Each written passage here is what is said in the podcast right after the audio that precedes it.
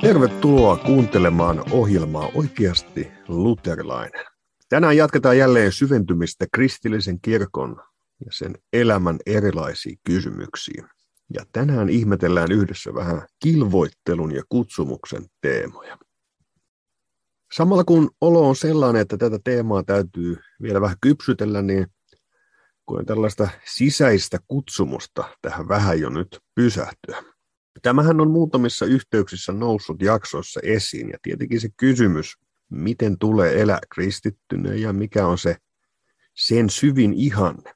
Ja sehän on meitä jatkuvasti kiinnostava teema. Mihin tässä oikein pyritään? Mitä minun kristittynä täytyisi tehdä? Ja jaksoissa on tullut muutamaan otteeseen myös esiin erilaisia korostuksia, joita kristikunnasta löytyy.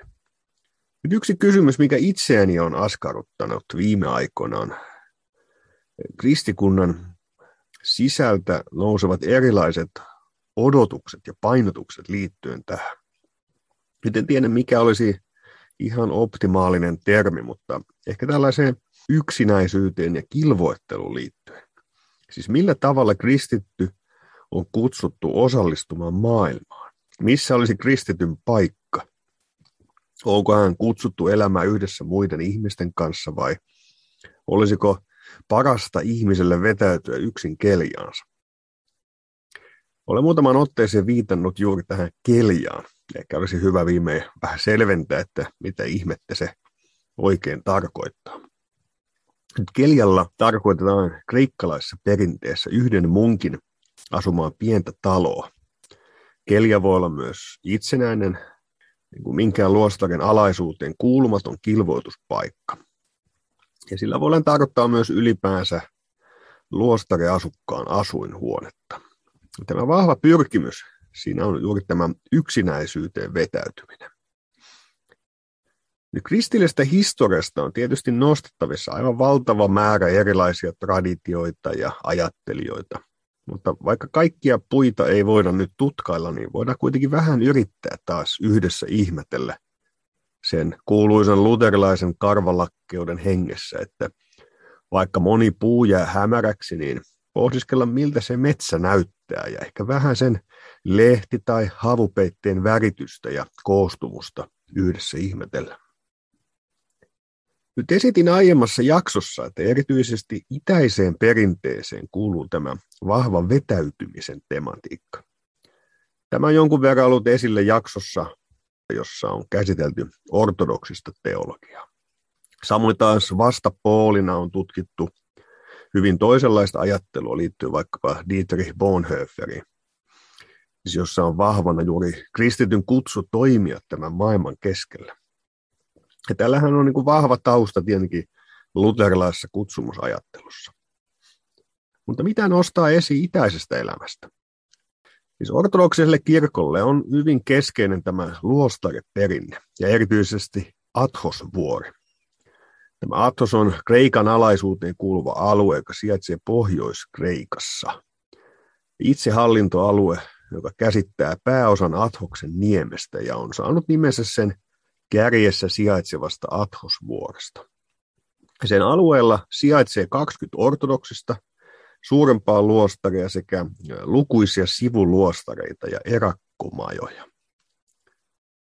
Ja nyt ortodoksista kulttuuria sivusta seurata, niin se ajatus hyvin usein vaikuttaa olevan. Tämä nyt varmaan vähän jotenkin kökösti muotoiltu, mutta kuitenkin. Siis ikään kuin, että vähän niin kuin ne kovimmat jätkät on siellä Athoksella. Siis kovimmat jätkät, ne jotka on lähinnä Jumalaa, on ne jotka ovat mahdollisimman paljon itsekseen. Siis mitä enemmän erakkona, sitä parempi. Siis on kutsu mieluummin olla itsekseen kuin osallistua tähän maailman elämään. Et miten se on auki kirjoitettuna, missäkin on sitten oma kysymyksensä, mutta minusta tämä on ihan selkeä korostus, joka sieltä nousee. Ja voidaan sitä yhdessä ihmetellä. Siis jotenkin semmoinen tietty ihailu, että nukutaan vähän ja syödään huonosti ja jos on jotakin, mitä voidaan itse vähän sakin hivuttaa itseäni, niin sitä parempi. Tosin Athoksellakaan nyt aina niin rankkaa ole.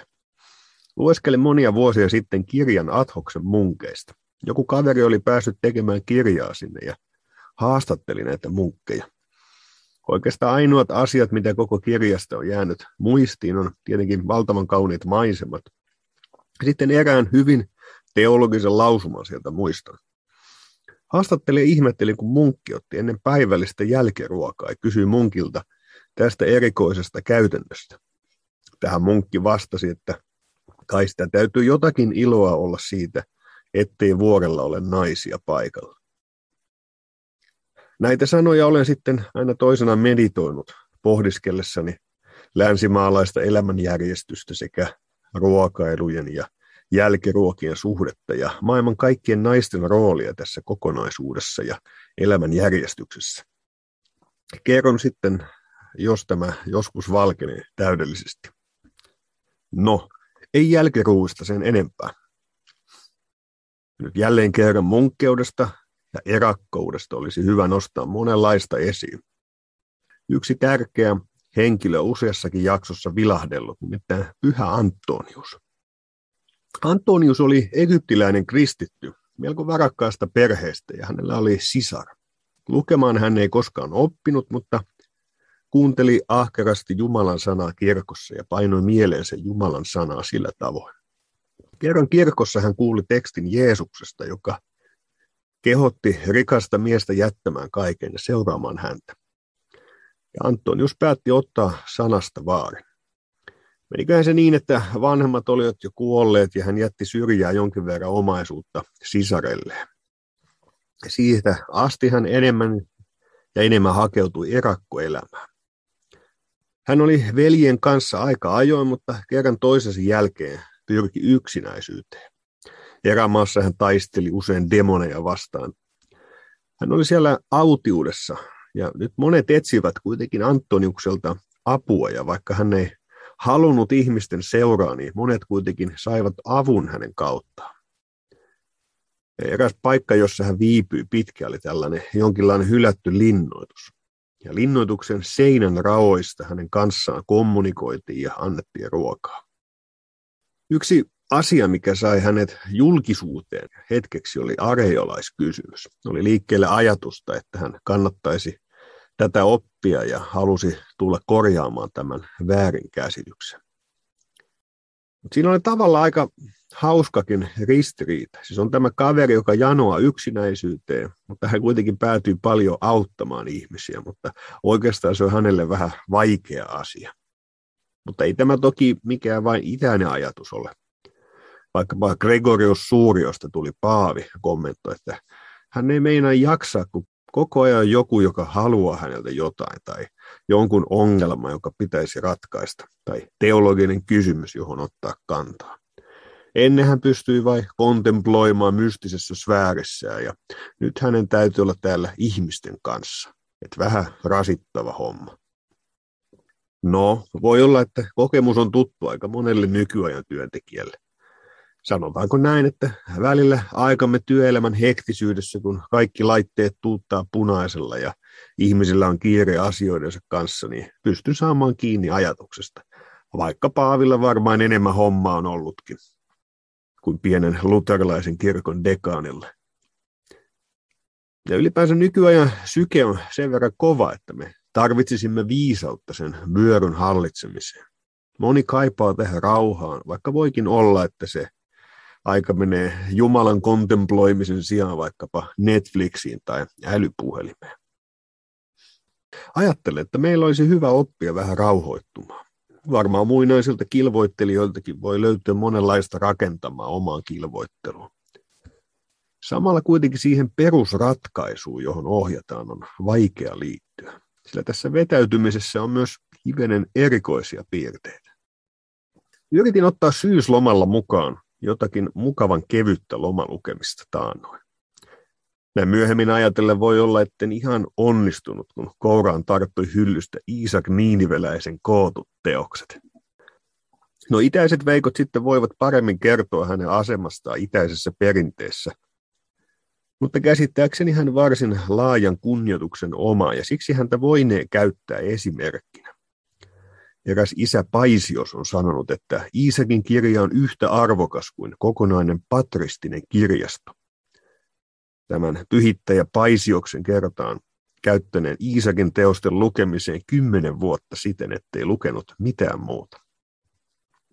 No, joudun nyt valitellen toteamaan, että oma kokemukseni Iisakin teksteistä on, sanotaanko, jonkun verran vähäisempi kuin edellä mainittu lukusuunnitelma, mutta jotakin huomioita voinemme yhdessä niistä tehdä. No, Iisakilla on kotimaista relevanssia siksikin, että yksi Suomen suurimpia ortodoksisia kavereita, pyhittäjä Johannes Valamolainen, ammensi ahkerasti hänen tuotannostaan ja viittaa hänen toistuvasti kirjoituksissaan. Nyt on hyvä tietysti tiedostaa, että on riskinsä, että asetelma on epäreilu. Tärkeä periaate on muistaa, että kun tutkimme näitä vanhoja kirkon kilvoittelijoita, me voimme iloita siitä, miten innostuneita erilaisia kilvoittelijoita Jumala on kutsunut, silloinkin kun näkisimme, että ne sisältävät monenlaista erikoista heidän opetuksensa tai tapansa toteuttaa kutsumusta. Ja ajatus munkkeuden takana on etsiä ikään kuin täydellistä Jumalan palvelijan elämäntapaa.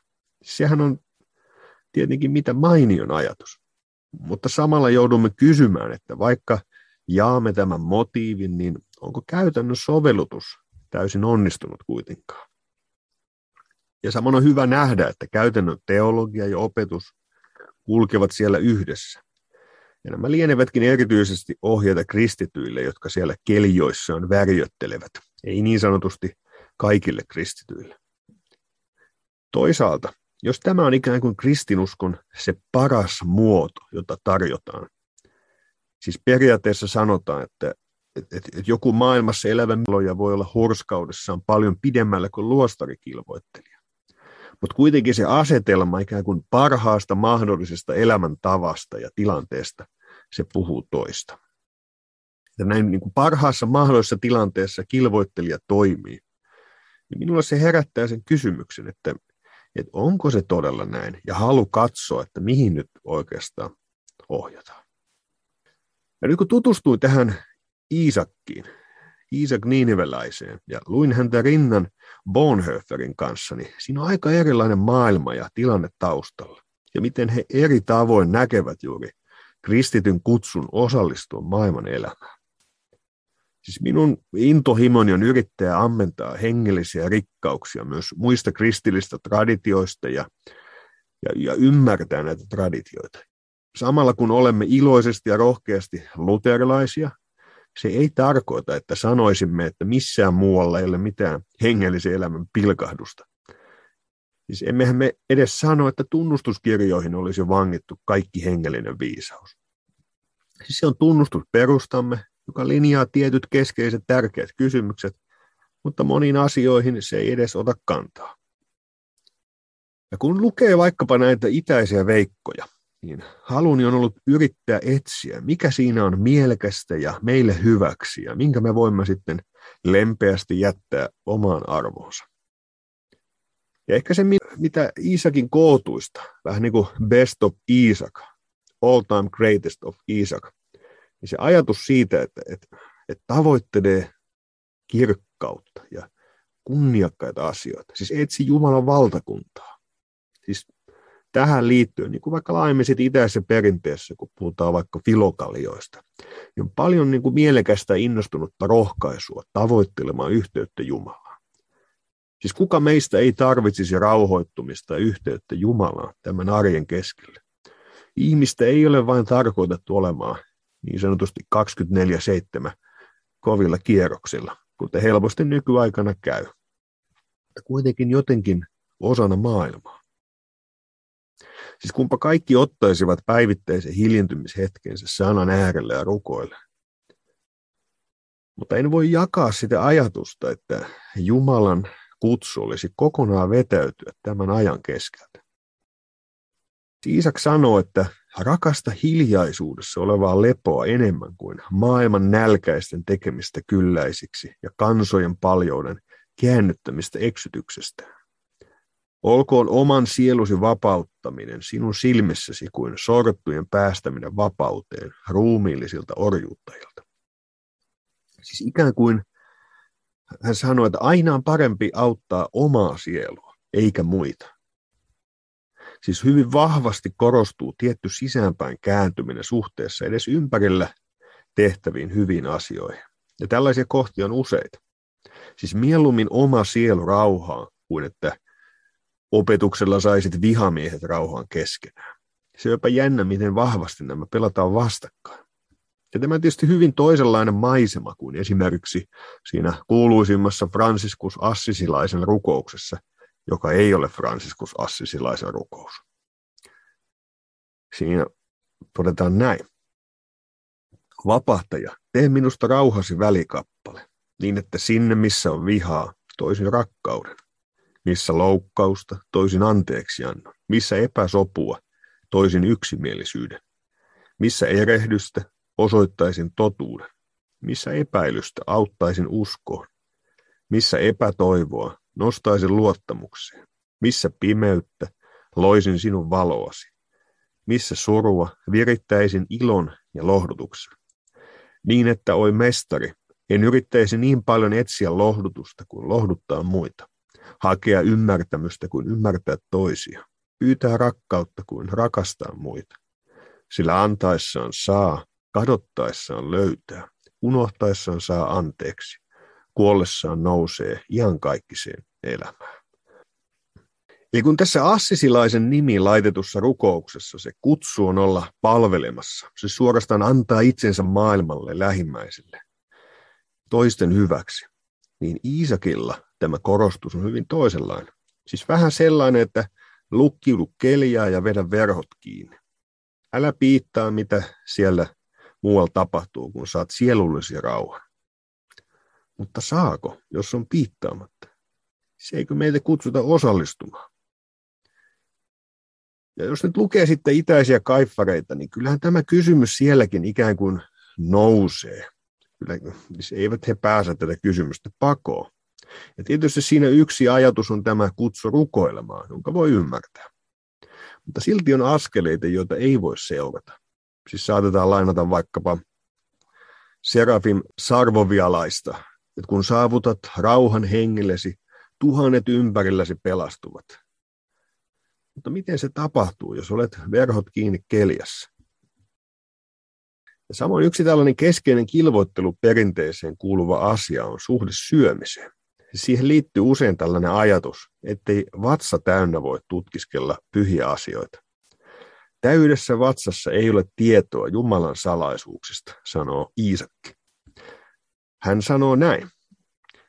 Joka pitää paastoamisen harjoittamista rakkaana koko elämänsä ajan, pysyy puhtauden ystävänä. Niin kuin maailman kaikkien antien ja pahuuksien alkupäänä on ennen muuta vatsan nautinto ja hervoton nukkuminen, jotka lietsovat haureuden saastaa.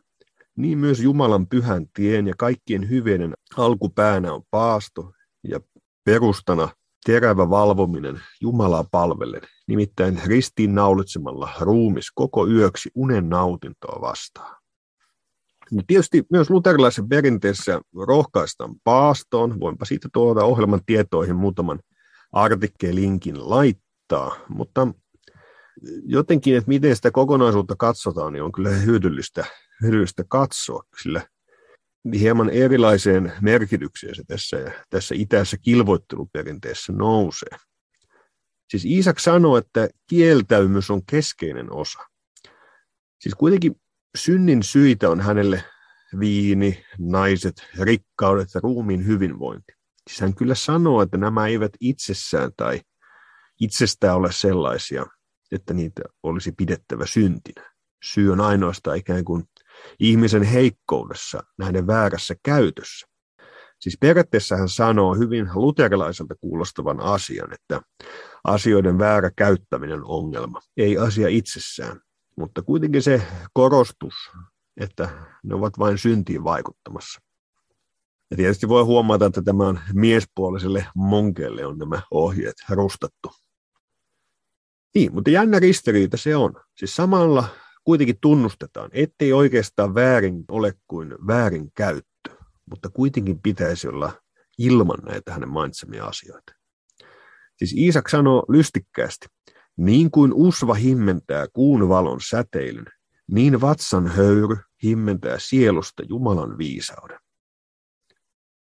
Niin kuin tulen liekehdintä kuivissa puissa, niin on ruumiin himo täydessä vatsassa.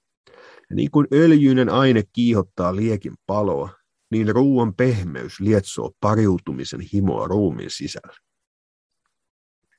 Eli hän toteaa, että eräällä tavalla koko ruumis liittyy yhteen. Ruuan himo aiheuttaa myös muita himoja. Eli tiivistyksenä tästä voi sanoa, että Iisakin mukaan Jumalan tieto ei asu nautintoa rakastavassa ruumiissa. Eli vähän tällainen erilainen horisontti on kuin tällaisessa, että nyt opetellaan vaan hallitsemaan asioita. Mutta ikään kuin se keliaan ja hiljaisuuteen vetäytyminen on kovin juttu. Siis on toki niin, että nykyinen itäinen kirkko saattaa sanoa hieman maltillisemmin näistä asioista. Siis saatetaan ohjeistaa vaikkapa, että olet menetellyt ruoan suhteen oikealla tavalla, kun pöydästä noustuosi voit virkein mielin siirtyä rukoukseen. Eli taas nähdään se, että isiä joudutaan tietenkin tulkitsemaan kaikkialla. Ja ehkä se kilvoittelun ankaruus ei ole enää ihan kuuminta hottia, mitä ihmiskunnalle idästä markkinoidaan, mutta kyllä se ihailu on tietysti kova. Niin, todetaan, että mitkä ovat ne kahleet, jotka estävät mieltä juoksemasta pahojen asioiden perässä. Opettajan vastaus. Viisauden lakkaamaton etsiminen ja elämän opin kyltymätön janoaminen. Mielen sekasortoa varten ei ole olemassa sen vahvempia kahleita. Siis jälleen kerran emme ole täällä lyömässä lättyyn Iisakia, emmekä ketään muutakaan. Otetaan se varteen, mikä on hyvää, mutta sanotaan myös ääneen, mitä ei ehkä kannata ottaa elämänsä johtotähdeksi. Siis vanhoilla kilvoittelijalla, myös Iisakilla, on tietysti tällainen viisauden lakkaamaton etsiminen, joka toisaalta yhdistetään kovaan työntekoon. Siis jos viisauden janoamisesta katoaa se yhteys ihmisiin ja heidän palvelemiseensa, niin silloin se juuri uhkaa muuttua ylpeydeksi. Tämä on mielestäni oikein hyvä ajatus, mikä täältä nousee ja minkä voimme ottaa talteen itsellemme. Mutta siinä taas minusta ehkä se ristiriita on, joka usein kilvoittelijaveikolla tulee vastaan, että se vetäytyminen ihanne kuitenkin on niin kova. Siis se saa suorastaan absurdeja piirteitä. Siis esimerkiksi Iisak kertoo eräästä munkista ihan positiivisessa sävyssä, että oli tämmöinen Abba Abraham luostarissa. Ja sitten sinne samaan luostariin tuli munkki, joka muistutti liikaa naista. Tämä vanhus piti tämän munkin näkemistä haitallisena sielulle. Siis ilmeisesti, ettei tule sitten pahoja ajatuksia. Samoin Iisak kertoo, että kerran erääseen luostariin tuli vierailulle nunna, mutta tuota vanhusta ei saatu tapaamaan tuota nunnaa. Ja perustelu olisi, että nunnan tapaaminen voisi aiheuttaa turhaa taistelua, jos tulisi päivää edes sanomaan. Tämä kohtaaminen voisi rikkoa sisäisen työskentelyn seesteisyyden, hän toteaa. No, tässä muutama esimerkki. Nyt voimme yrittää ymmärtää munkkia siellä esiaikaisessa keljassaan, man caveissa, ja yrittää ymmärtää sitä hänen maisemaa, mutta samalla on hankala ajatella, että tässä olisi ihmiskunnallemme nyt kiteytetty kristillisen kilvoittelun valo ja ihanne, miten toimia. Siis käytännössä tavoite on vain vetäytyä maailmasta, jossa juuri kaikki ihmisten kohtaaminen voisi aiheuttaa vaikeutta. Siis kyllähän tästä täytyy sanoa, että kun taas kristittynä arjen keskellä tätä lukee, niin aika elämälle vieraalta tämä vaikuttaa. Sehän tuntui ihan mielettömältä, että mä vetäytyisin tänne mun vaatehuoneeseen, sisäiseen kilvoitteluun, hiljaisuuteen ja kieltäytyisin tapaamasta ketään, ettei kilvoittelu katkea. Se on vaikea nähdä, että tämä olisi Jumalan hyvien käskyjen ja kutsumusten keskellä annettu tie tavoitella kristillistä täydellisyyttä. Tämä ohjelma on tietysti vain yksi tällainen välilausahdus, heikko yritys kuvata niitä erilaisia metsiä, jotka siitä avautuu. Mutta vaikkei se ei ole syvä analyysi munkkeuden olemuksesta, Kyllä tässä on tietyt traditionaaliset kysymykset, jotka asiaan liittyy. Siis voidaan todeta, että tässä on tietty klassinen ero kristikunnan suuntausten välillä. Siis itäinen kristinusko toimi kreikkalaisen perinteen vaikutuspiirissä, jonka mukaan synti on tietämättömyyttä ja pelastus tulee valaistumisen avulla. Ja siksi se etsi parannuskeinoa usein mietiskelystä ja vetäytymisestä. Ja läntinen kristinusko taas piti syntiä paheena ja etsi usein parannuskeinoa kurinalaisesta elämästä ja tahdon totuttamisesta hyviin tekoihin. Ja niinpä läntinen kristinusko suosi aktiivista ja osallistuvaa ja muokkaavaa elämäntapaa, kun taas itäinen kristinusko korosti enemmän tätä mietiskelevää hartausta ja vain sisäistä pyhitystä. No sitten me taas läntisen kirkon kehityksessä näemme, mihin kaikkeen ongelmalliseen väärällä tavalla hyvien tekojen julistaminen voi johtaa, kun perusta on asetettu väärin. Ja tähän taas sitten on luterilaisen reformaation korrektiivi. Kaikki on samaa mieltä siitä, että hyviä tekoja tulee tehdä. Hieman ollaan sitten eri mieltä, että mitä ovat hyvät teot. Ja luterilaiset ovat korostaneet kutsumusta. Sitä, että palvelemme niitä, jotka ovat vierellämme. Ja silloin vaikkapa munkiksi ryhtyminen tai reliikin suutelu ei ole välttämättä mitenkään erityisen hyvä teko. Ja siis tästä Luther sanoikin hersyvällä tyylillä, että äiti, joka vaihtaa lapselle vaippaa, tekee pyhempää työtä kuin kaikki munkit yhteensä. Munkit tekevät jotakin, joka ehkä näyttää pyhältä, mutta jota Jumala ei ole oikeastaan käskenyt. Sen sijaan lapsen hoitaminen on mitä suurimmassa määrin Jumalan tahto. Ja vaikka se ei näytä erityisen pyhältä, niin siinä jatkuvasti ollaan täyttämässä Jumalan tahtoa. Luterilainen reformaatio sitten halusi kiinnittää enemmän huomioita kutsumuksiin. Siis tietysti luostareitakin on monenlaisia. On erakkoluostaria, on työhön ja rukoukseen keskittyviä luostareita, on teologiseen tutkimukseen enemmän paneutuvia luostareita. Siis on erilaisia sakin hivutussääntökuntia, missä ollaan yhdellä jalalla seisty psalmia lukiessa yöllä. Ja toki sinänsä on voitu tietenkin olla ahkeria ja kilvoittelevia ihmisiä. Mutta perusajatus, miten luterilaiset ovat asiaa katsoneet, että munkkiutta sinänsä ei Jumala ole käskenyt. Se vain näyttää pyhältä, vaikka se Jumalan käskemä asia löytyisi sieltä vaippojen vaihdosta.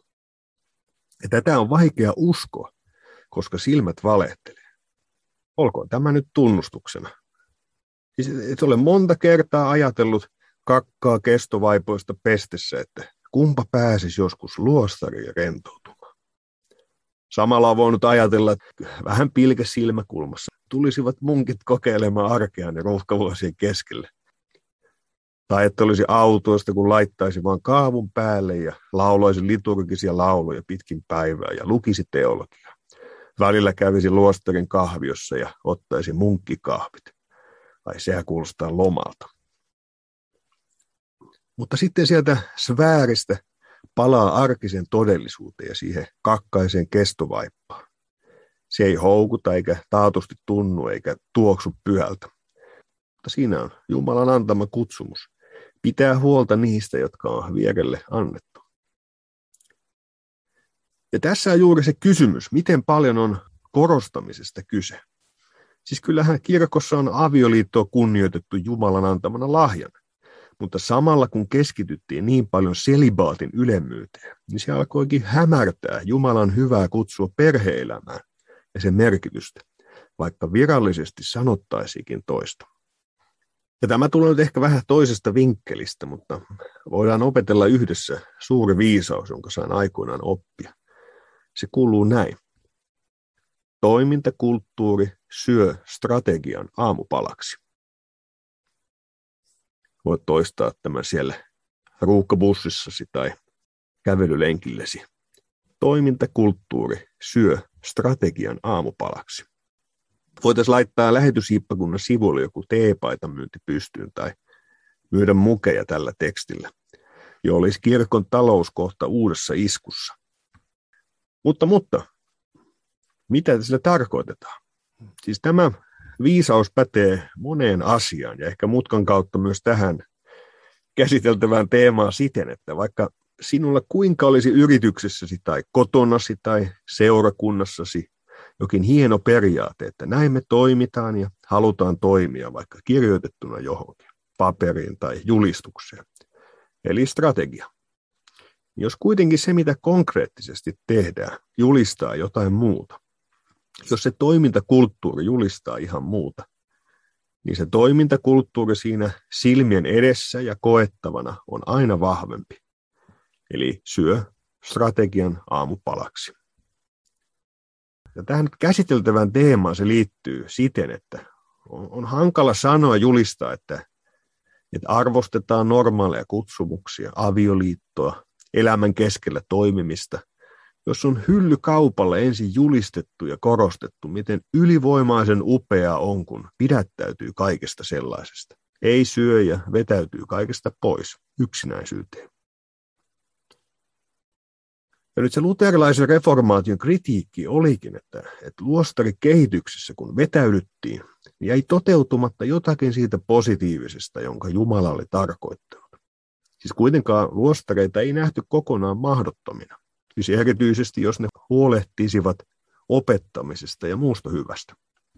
Ja tämähän on niin valtava teema jälleen kerran, ettei se muutaman podcastin mahdu, mutta aivan varmasti tullaan käsittelemään kilvoitteluteemaa myös tulevaisuudessa, koska se on olennainen kysymys, miten elää kristittynä. Siis se on aivan oikea kysymys. Nyt luterilainen elämä, se haluaa zoomata, ei korkeuksiin, vaan sinne arjen keskelle.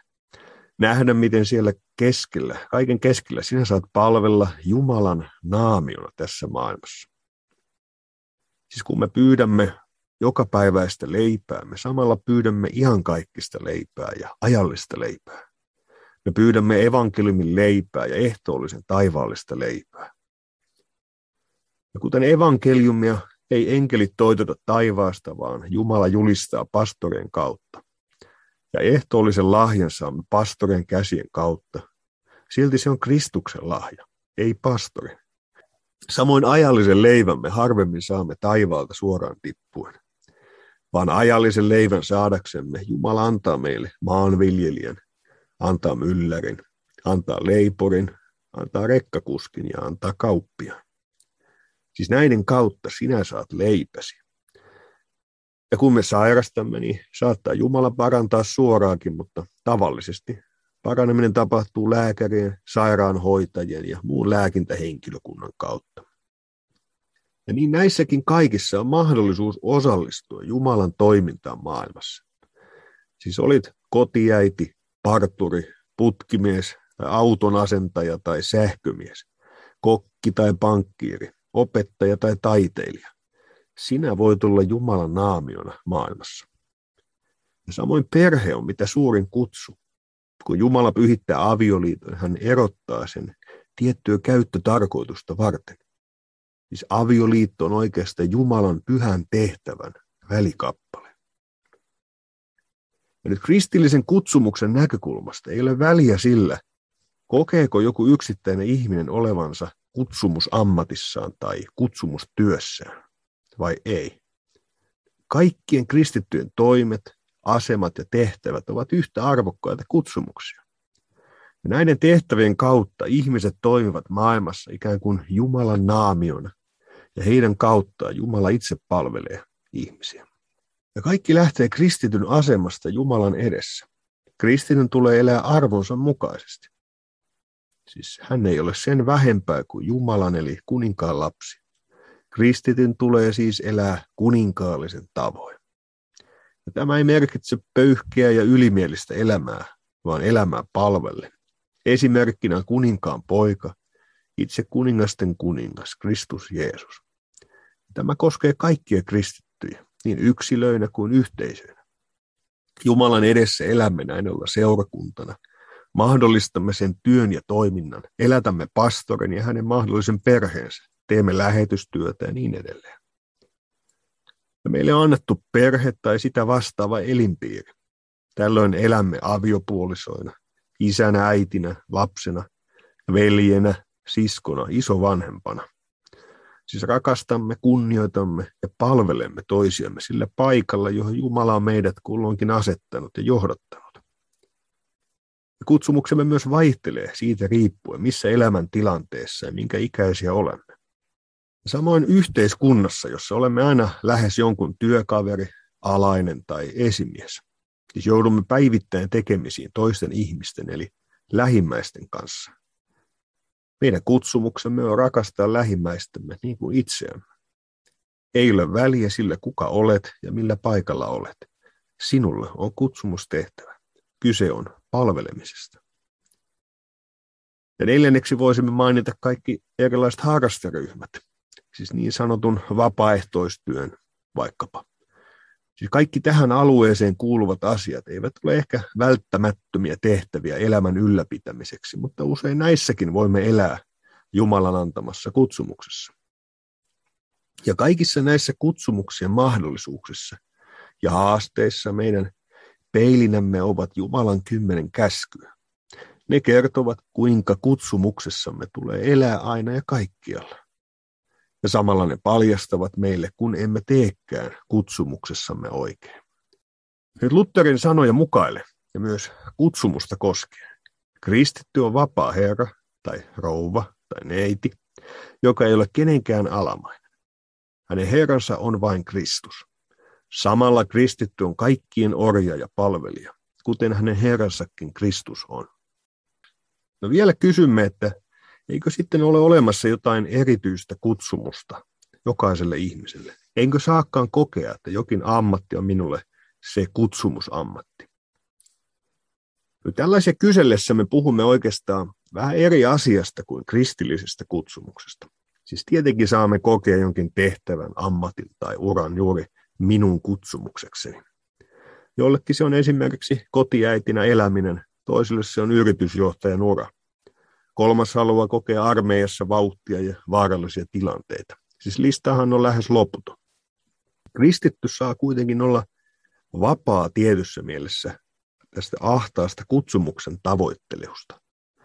Ja hän saa luottaa siihen, että Kristuksen tähden hän kelpaa Jumalalle. Siis ei tarvitse ahdistua, jos ei koe kutsumusta tai koe löytäneensä sitä. Kristitty on arvokas ja tärkeä omista tavoitteistaan ja saavutuksistaan huolimatta. Siis hän saa tavoitella korkeita ja hän saa olla tavoittelematta mitään. Ja ei ole ollenkaan haitaksi, jos joku kokee iloa oman kutsumuksen löytämisestä. Siitä saa ja pitääkin kiittää Jumalaa, kutsumuksen antajaa. Erityisen kutsumuksen hyvä puoli on myös se, että se antaa mielihyvää ja todennäköisesti onnistumisen kokemuksia elämässä. Nämähän on Jumalan hyviä lahjoja meille ihmisille, joista saa iloita. Ja joka tapauksessa kristitty ei kuitenkaan elä lopuviime itselleen, vaan Jumalalle ja lähimmäiselleen. Ja se on elämänmittainen kutsumus. Kyllä sanotaan helposti, että ole vain juuri sellainen kuin olet. Asia on tietystä näkökulmasta ihan ymmärrettävä, mutta kristillisen kirkon näkökulmasta voisi esittää lisäyksen, että älä lähde sellaisena kuin olet. Ja tätä meille opettaa myös niin monet Raamatun tekstit. Siis älä seuraa sitä vanhaa luontoasi, vaan Jumalan turvaten ja hänen voimansa pyytäen. Vahvista itseäsi kristillisissä hyveissä. Opit hallitsemaan itseäsi, et ole niin oppien ja impulssien vietävissä, niin kuin lapsi. Vaan sinusta voi kasvaa elämästäsi vastuunottava aikuinen. Et ole uhri, vaan sinusta voi kasvaa kristitty aikuinen, joka ei sano, mut kun mä haluun, vaan aikuinen, joka ottaa vastuunsa kannettavakseen. Kerrotaan, kuinka syttyi kerran valtava metsäpalo. Pienen pieni kolibri ryhtyi heti toimeen ja haki pienellä nokallaan vettä, yhä uudelleen ja uudelleen. Muut eläimet naureskelivat pienelle linnulle. Luuletko voivasi sammuttaa tulipalon? Kolibri vastasi, en, mutta teen osuuteni. Nyt tämän ajattelee myös kristillisen elämän kutsun. Maailmassa on paljon korjattavaa ja on valtavasti rakenteita, jotka voisi laittaa kuntoon ja paremmiksi. Mutta yksi edellisten vuosisatojen utopia on ollut, että kun vain keksittäisiin täydellinen järjestelmä, niin kaikki tulisi kuntoon. Mutta vaikka kristityt haluavatkin osallistua siihen, että maailma paremmin järjestettäisiin, niin lopulta me joudumme sen pohjimmaisen ajatuksen kieltämään. Täydellinen yhteiskunnallinen rakenne ei poista maailman ongelmia, koska ne ongelmat elävät meissä. Ne elävät siinä puolessa, joka on nyökällään välinpitämättömyyteen, omien halujensa lyhytjännitteiseen tyydyttämiseen ja kaaukseen. Kristillinen maailmankuva ei ohjaa välinpitämättömyyteen, vaan se ohjaa pyhään kutsumukseen. Se kutsuu jalostamaan itseä, olemaan kuin pieni kolibri, kantamaan oman vastuunsa ja näkemään sen suurena Jumalan antamana tehtävänä. Metsäpaloa ei voi sammuttaa, mutta vastuunsa voi kantaa.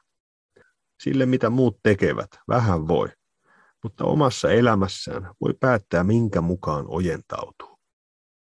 Ja siinä on sinun kutsumuksesi elää kristittynä.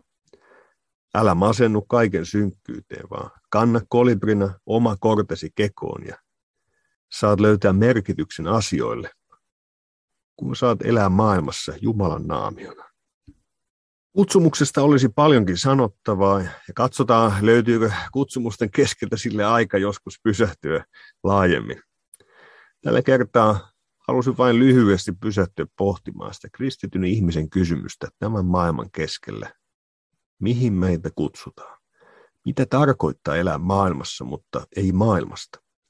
Ja rohkaista niin itseäni kuin muita siihen, että samalla kun aikamme kaiken levottomuuden ja kakofonian keskelle ja kaiken kaoottisuuden keskelle, että me ottaisimme aikamme hiljaisuuteen, sanan ääreen, rukoukseen ja rauhoittumiseen.